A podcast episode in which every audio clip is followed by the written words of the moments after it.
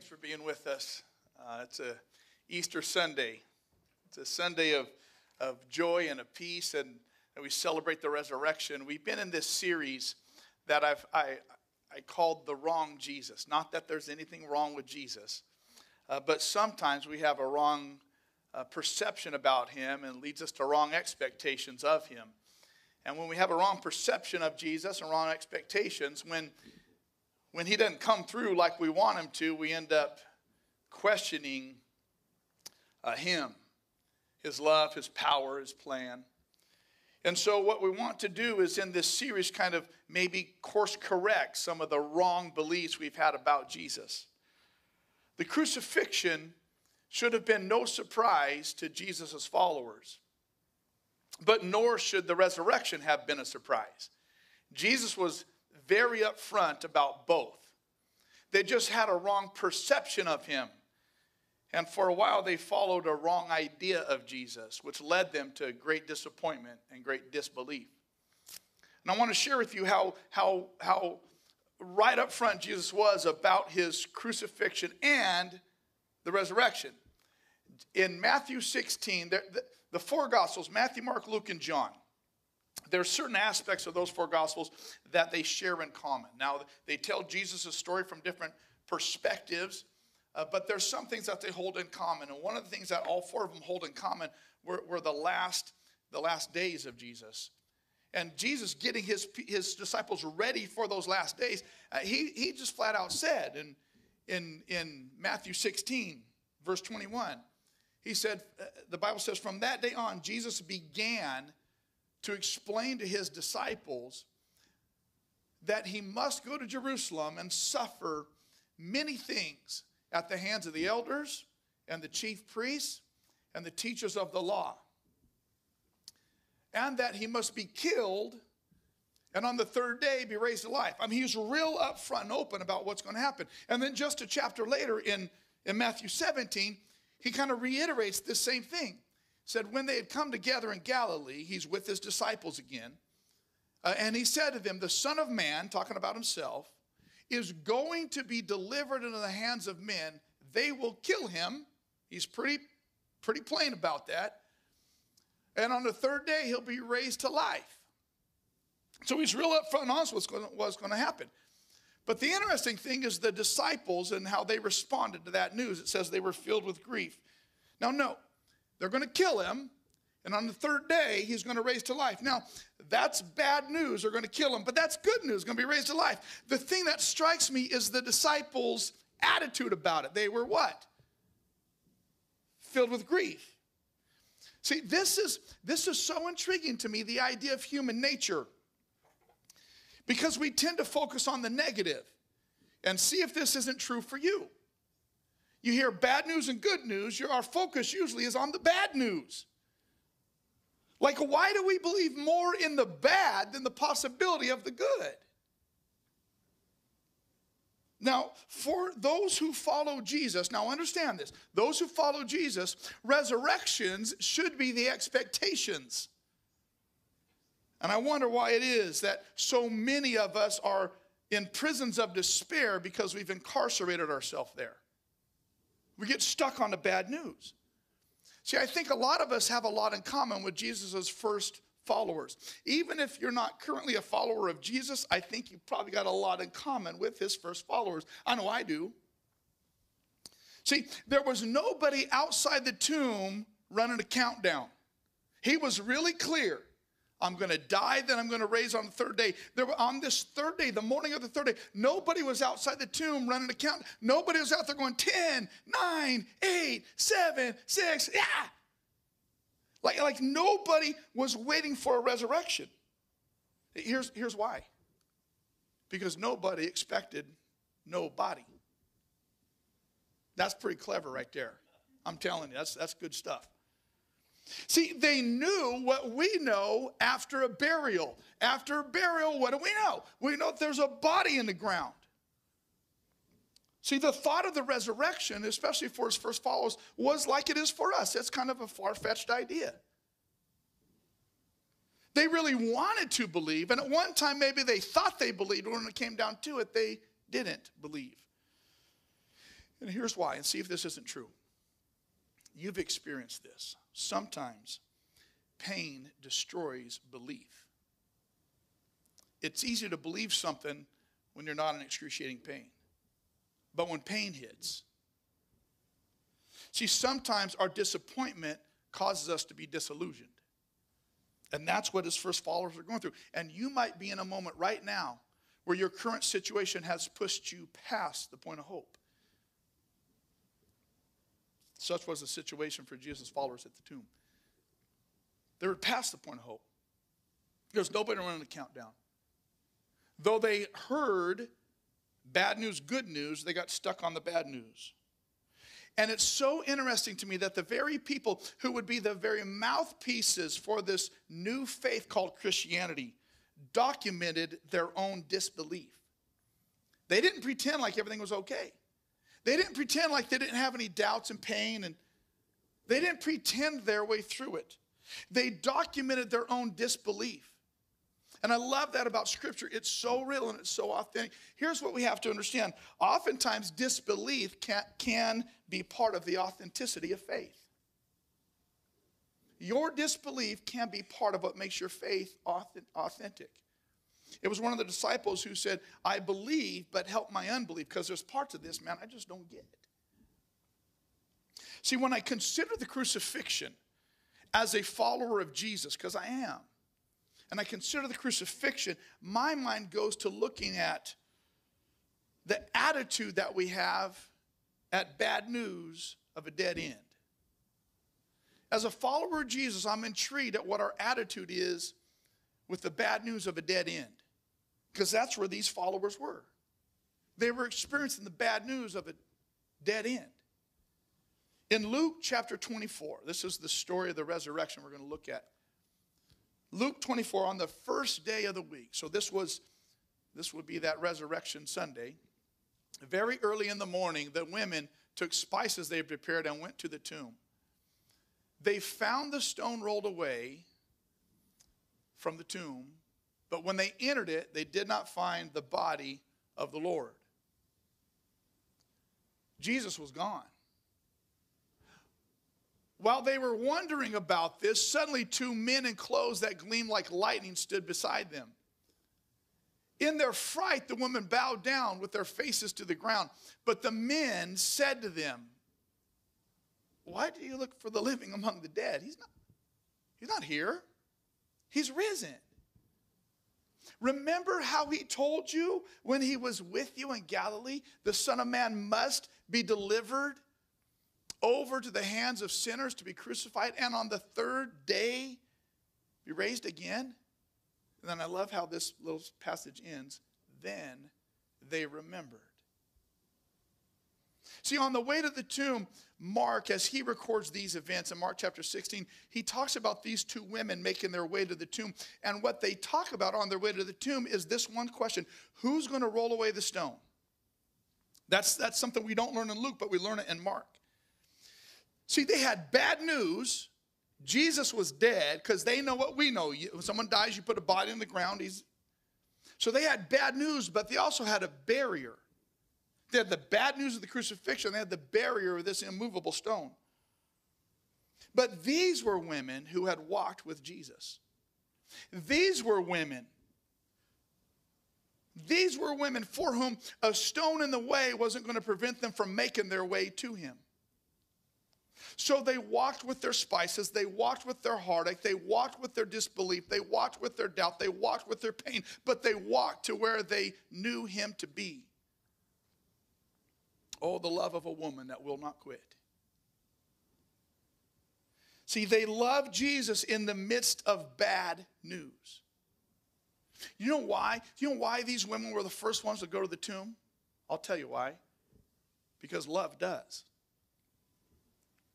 Love takes action in the midst of pain. Love finds expression even when the one loved might not be around to receive it. They still wanted to honor the one they loved. Even in death, they weren't going to let him stink. See, the, the, the crucifixion happened so fast. There was an eight hour period from 2 in the morning till 10 in the morning What Jesus went through six illegal trials, three civic and three religious.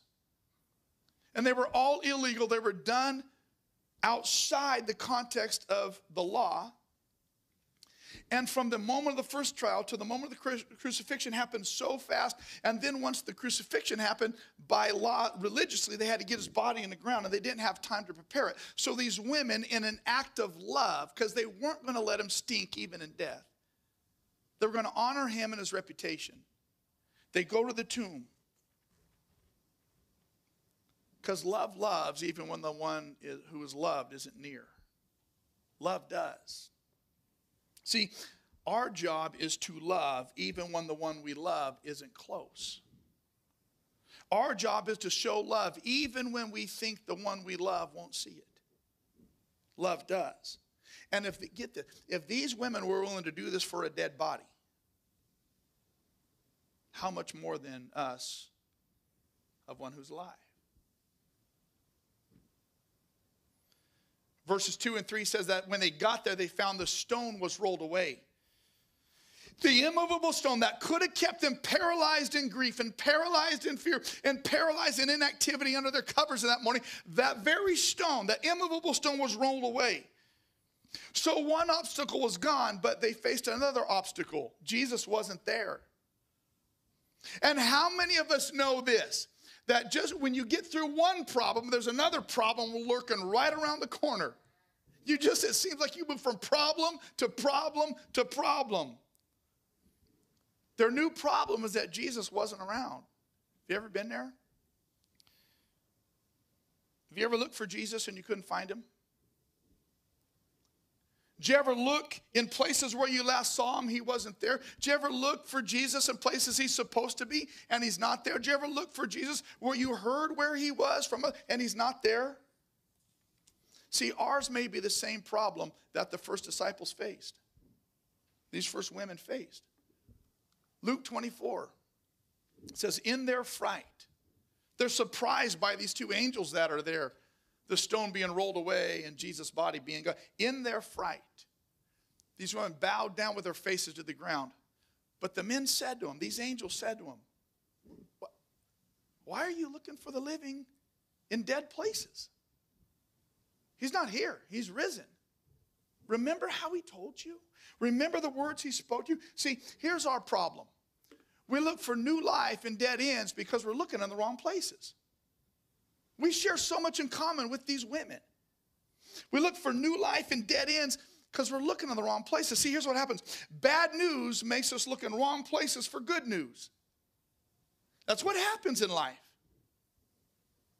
Jesus never said he would be where they were looking for him. They're looking in wrong places. And we do the same thing. We search for life in places of death. We search for living in places of dead ends. We search for meaning in things that are inconsequential careers and prominence and positions. We're just like them. We search for significance in things that are insignificant.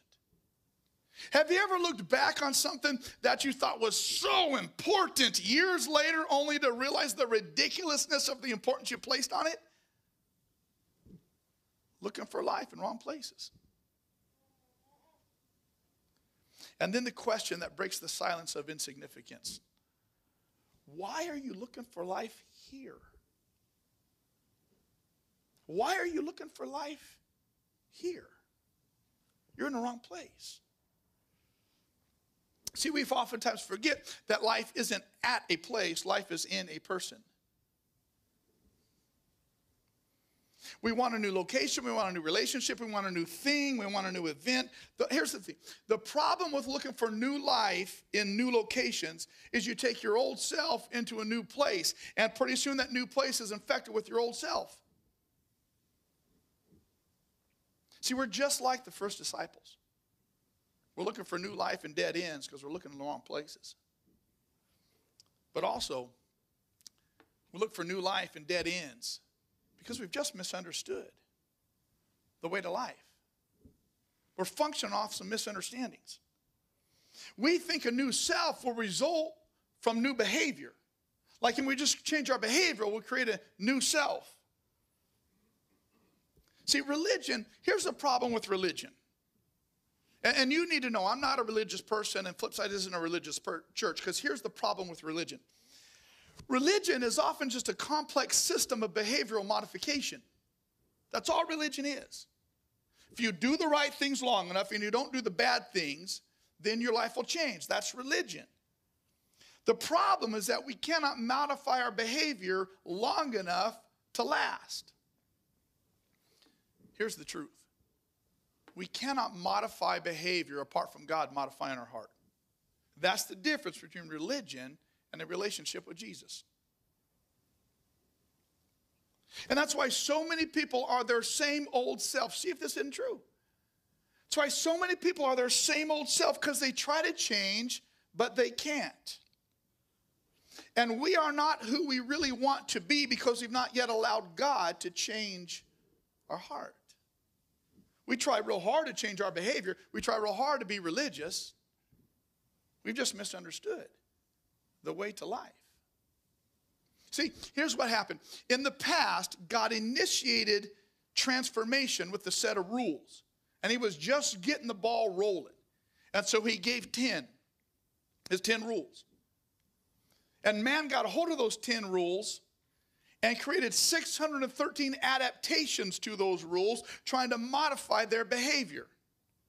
And so, and all that did was lead to oppression and depression because it was religion. And so God came around and reiterated his list of 10 down to three through the prophet Hosea. And he said, I only got three for you now. See if you can get this right. Love God, do justly, and walk humbly with me.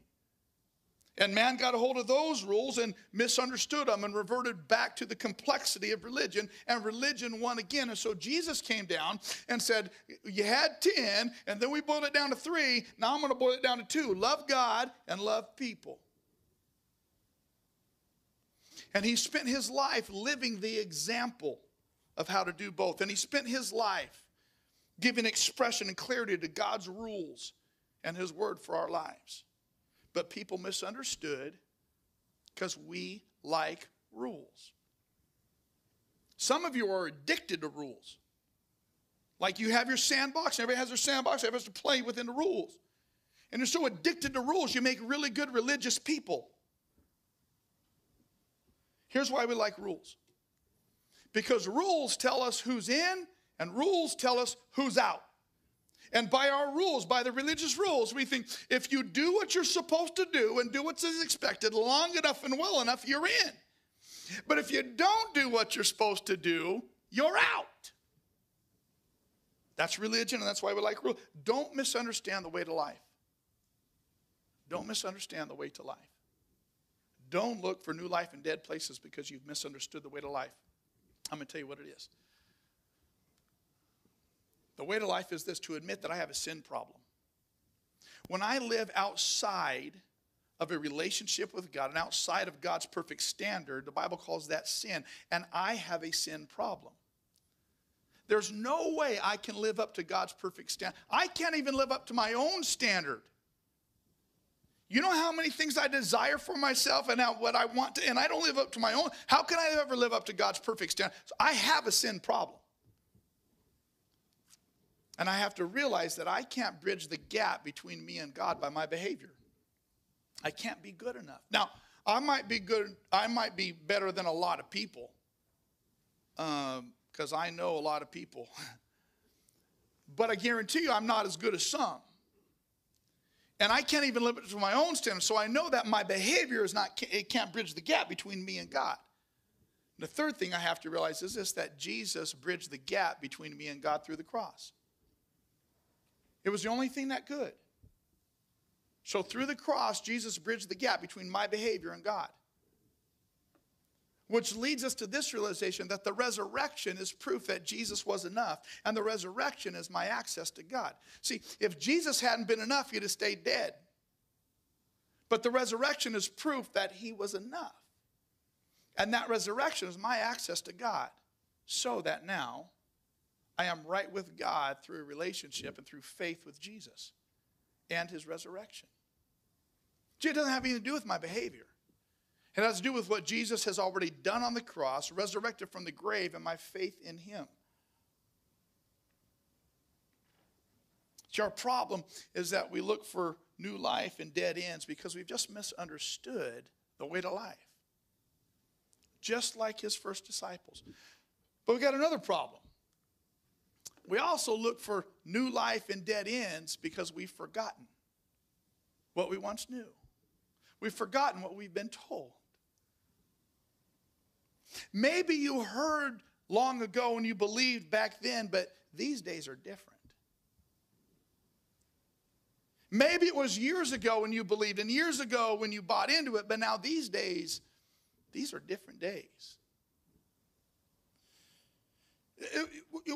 Way back when, when you were young, you believed, but now you're older and now it's different. Or maybe you've been through so much disappointment and hurt in life, and your heart's been broken over and over and over again that you think maybe,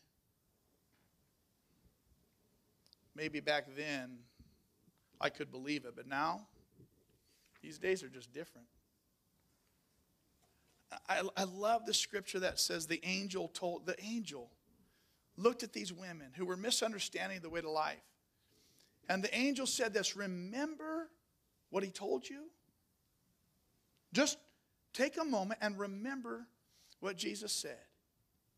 And right after that, the Bible records, then they remembered. See, they remembered because they re engaged with the words of God, the good news of the resurrection. Here's what happens when we start to drift away from God, the thing that rights the ship is hearing the words of God again, as recorded in the Bible about the good news of the resurrection of Jesus. I'm going to share with you the good news. The good news is Jesus when he said, I am the resurrection and the life. Come to me and live even when things die. That's the good news. And when we remember that, it draws us back. See, those who once followed, who no longer follow, those who once walked with, who have now walked away, usually their walk away begins with listening to the words of others' doubts of God and disappointments in God, then they listen to the words of God. Remember what he said? So I need to ask us this morning. Here's my, here, I got to ask this. What words of Jesus have you forgotten? What promises have you unbelieved? What commands have you unobeyed? What truths have you relaxed for a more convenient alternative? Return to his words and remember. Because it's in the remembering that we find Jesus, and it's in the remembering that we hear the good news. Remember what he said? That he would rise again? The story of the resurrection, these two women go to the tomb, they have this experience, they go back and tell the guys, and you, you know how it goes, oftentimes, fellas. Uh, we hear these grandiose stories from women, and our first thought is, You are out of your ever loving mind. You know, it, it can't be what you say. I mean, and, and so they have to go find out for themselves. So a couple fellas run to the tomb. One of them was Peter. Peter was one who followed Jesus, who was also at the tomb after the women. Peter is one who once believed, then he unbelieved, and then he denied he ever believed, and then he rebelieved. Peter is once who, one who believed, he followed Jesus, he saw the miracle, he did some incredible things alongside Jesus. He believed. And then when Jesus was arrested and going through these trials, Peter's watching what happens from afar. And he's questioned about being a follower of Jesus, and out of fear, and of being scared for his life because he didn't want to go through what Jesus was going through, he unbelieved. He said, No, I don't, I'm not one of his. And then, as the trials continue, Peter's questioned by like a little 12 year old middle school girl, and he gets so scared that he denies he ever believed. He says, I don't know who he is. I've, I've never known who he is. And then, after the crucifixion and the resurrection, he's at the tomb. He looks, there's no Jesus and he rebelieves. So this man, Peter, who believed, who unbelieved, who denied he ever believed, and then he rebelieved. This Peter, who tradition tells us that, that he went on to be such a man of faith that he was crucified for his faith in the risen Jesus. But when they came to Peter and to, to enact this, this punishment of crucifixion, Peter said, I'm not worthy to be crucified like Jesus, and so crucify me upside down. Can you imagine? The faith of a man who believed, who unbelieved, who denied he ever believed and rebelieved. The faith of a man that, in looking at crucifixion, not only would allow himself to be crucified because he would not deny his faith, but demanded that it be crucified upside down. That Peter. What would make a man believe that greatly? One thing. And Peter tells us. He tells us in 1 Peter 1 Look at what he says. Praise be to the God Father, our Lord Jesus Christ. In his great mercy, he's given us new birth into a living hope. Through what? Look at what it says. Through the resurrection of Jesus Christ from the dead. And into an inheritance that can never perish, spoil, fade, the IRS take away. Though for a little while, you may now have had to suffer grief and all kinds of trials. Peter believed to the point of being crucified upside down and unshakable belief for one reason. He had seen the empty tomb and experienced the risen Lord, the risen Jesus. Here's what we've got to understand. Please don't miss this. Christianity is built on one foundation there's one foundation that all of Christianity is built upon, and it's the risen Jesus. Christianity is not solely built on the Bible, and the church is not solely built on the Bible. Christianity is built on the good news of the resurrection of Jesus. The church is built on the good news of the resurrection of Jesus. All the Bible is is a story of the resurrection of Jesus. Easter changes everything. Jesus did not need the stone rolled away so we could get up and get out. We needed the stone away for our own realization of his resurrection. Had the stone not been rolled away, we wouldn't have been able to look in and see Jesus wasn't there. The stone was rolled away because we needed it moved. So we could see that the tomb was empty and Jesus was gone. Because that foundation would be what the entire church and scripture is built upon. You take out that one foundation. The whole thing comes crashing down like every other religious institution. This one's different because it's built on the reality of the resurrection. See, every tomb that once held a body still holds a body, except this one. This one thing, the resurrection of Jesus, is the hinge point that all of creation, uh, Christianity is built upon. This one thing, the resurrection of Jesus, is the hinge point that makes it different than every other faith proposition. Peter says you have this living hope because of the resurrection. When he uses the living hope of a living Christ, that word hope is not a verb. It's not something I do. It's not something like, well, I hope so. I hope it works out. I hope the Raiders have a good season now that they move to Vegas. That's something I do. It's not that kind of hope. It's a hope that is not a verb, it's a hope that's a noun. A noun is what? A person, place, or thing. This is a thing that is able to be possessed. It's a living hope because of a living Jesus. And it's something that those who follow Jesus, who have understood and accept the good news of the resurrection, have. We possess that kind of hope. And that's the hope that Peter held on to. See, Peter's faith Peter's faith was not built on the idea that if God is all loving and all powerful, he doesn't let bad things happen. His faith wasn't built on that. And I know what happens and when things get really, really bad in our lives. You think, God, if you're all loving, and if you're all powerful, why do you allow a pandemic that kills so many people? That's not the, that's not the foundation that Peter's faith was built upon. See, Peter saw the most horrific torture devised in the heart of man. Peter saw the worst of humanity unleashed on the best of heaven. Peter saw the worst of humanity unleashed on his own life and his own crucifixion, and he never doubted God's love. Why? He didn't walk away from the faith. Why? Because he had seen the empty tomb and he had experienced the resurrection Jesus, and nothing, nothing was going to shake that. See, Peter's faith was not built on a house of cards of rainbows and unicorns.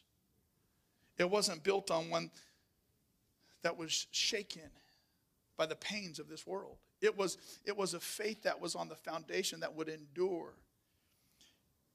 pain, it would endure disappointment because he knew the empty tomb and he knew the resurrected Jesus. And if your faith or worldview is built on anything other than that, I guarantee you it will come crumbling down. Paul later in Scripture would, would say these words. In writing to the church in Corinth, he would say this For what I've received, I've passed on to you as primary importance. And he lists nine things. He said, What I'm about to tell you is of primary importance. And he says this one, that Christ died for our sins according to the scriptures. Two, that he was buried. Three, that he was raised on the third day according to the scriptures. Four, that he appeared to Cephas, which is Peter. Five, and then to the twelve. Six, and after that, he appeared to more than 500 of the brothers and sisters at the same time, most of whom are alive, though some have died. Where are we? Are we at seven now? Seven. That he appeared to James. Eight. That then he appeared to all the apostles. Nine. And then he appeared to me. Paul is saying, I'm writing these things to you while those who actually saw the risen Jesus with their own lives are still alive. So if you want to, you can go ask him about it yourself. See, here's what I know. If the Romans could have produced a dead body of Jesus, they would have done it right away in order to destroy what they thought was a political movement against their authority. They couldn't produce a body. The Jews would have been the first to produce a body if they could in order to squash these new Jesus followers from getting some momentum because these new Jesus followers threatened the religious institutions' power and control. They couldn't produce a body. I'll tell you, it's real easy to prove somebody's dead show their body. If you can show a dead body, it's proof they're dead. If there's no body, there's no death. The empty tomb and the lack of the body, the empty tomb and the, and the lack of a body, is one of the most confirmed events in all of ancient history. It's undeniable, both from a faith perspective and a historical record. So the question that we've got to answer is not is there a resurrected Jesus? That's the wrong question. Both from a historical record, from a faith per, uh, perspective, and from the biblical record, it's undeniable. There's no body. Nobody's ever been able to produce it. So the question is not, is there a resurrected Jesus? The question is twofold that you, we've got to answer. One, are you going to choose to accept the resurrected Jesus? Or two, are you going to admit that you deny him? There's only two options. So let, let me just let me just wrap this up and tell you this. This is why I'm going to tell you why why Easter is so important. I'm going to tell you why Easter matters so much. I'm going to tell you why this good news changes everything. You ready? Look at this. When you believe in the resurrection, you can expect what's next to come from what's buried. When you believe in the resurrection, you can expect what's next to come from what's been buried. You can expect something new to come from what once was. That's why this matters. That's why it's so important. That's why Easter is so transformational. Because of the resurrection, get this, because of the resurrection, God already knows what you're wondering about. He's already been where you're afraid to go and he's not worried about what's next. If you believe in the, if you really believe in the resurrection, if I really believe in the resurrection, I'm going to sleep in peace tonight. If I really believe in the resurrection, I wouldn't have, uh, not that I do, but you wouldn't have an ulcer. If you believed in the resurrection, you wouldn't have all the worry lines on your face. If you believe in the resurrection, because you know that no matter what the current is, there's a resurrection coming. And God's already been where I'm afraid to go, and He's not worried about it, so I don't have to be either. See, the resurrection changes everything. The implication of the resurrection, uh, the resurrection is profound. Now, here's, what, here, here's the truth God may allow some things to die, He will. Whether it's a career, whether it's a job, whether it's a relationship, whether it's a hope or a dream, He will allow things to die. Let's not fool ourselves. But He's willing to bring a resurrection from those things. I guarantee it. But He just, if you've experienced the death of one of those things, God may be willing to bring a resurrection in your life, but He's waiting for you to give Him permission through your submission. See, how we give God permission to move in our lives is through the act of submission. When we say, God, this looks like a dead end. This looks like an ending. This looks like a crucifixion. But I will submit to your plan. And in that submission, we give him permission to begin the process of a resurrection. I'm going to tell you the hard part about resurrections. Come up here, band. You got to start playing because I'm just going to keep going. Here's the thing. Here's the hard part about resurrections. Here's the hard part about resurrections. The hard part about resurrections is that there's always a Saturday before a Sunday. Just think about this for a minute. Jesus was crucified on Friday, then there was a Saturday, and then he was resurrected on Sunday. The hard part about crucifix about resurrections is that there's always a Saturday before a Sunday. There's always a Saturday after crucifixion Friday before resurrection Sunday. Friday crucifixions would not be difficult if there were a Friday resurrection. You, you understand what I'm saying? Like Friday crucifixions wouldn't be so bad if there were a Friday resurrection. But the problem is a crucifixion happens on a Friday and then you got a Saturday before you get to a Sunday resurrection. And the problem is with the Saturday because you don't know how long the Saturday is going to be. You don't know how dark the Saturday is going to be. You don't know how, how cold the Saturday is going to be. Some Saturdays feel like they're 72 days long. But the Saturday has to happen before the Sunday can appear. There's such an unknown in the Saturdays. And because there's such an unknown, we end up walking away from the resurrection of a Sunday because the Saturday is so scary and it's so dark and it's so unknown. Some of you right now are in the Saturday.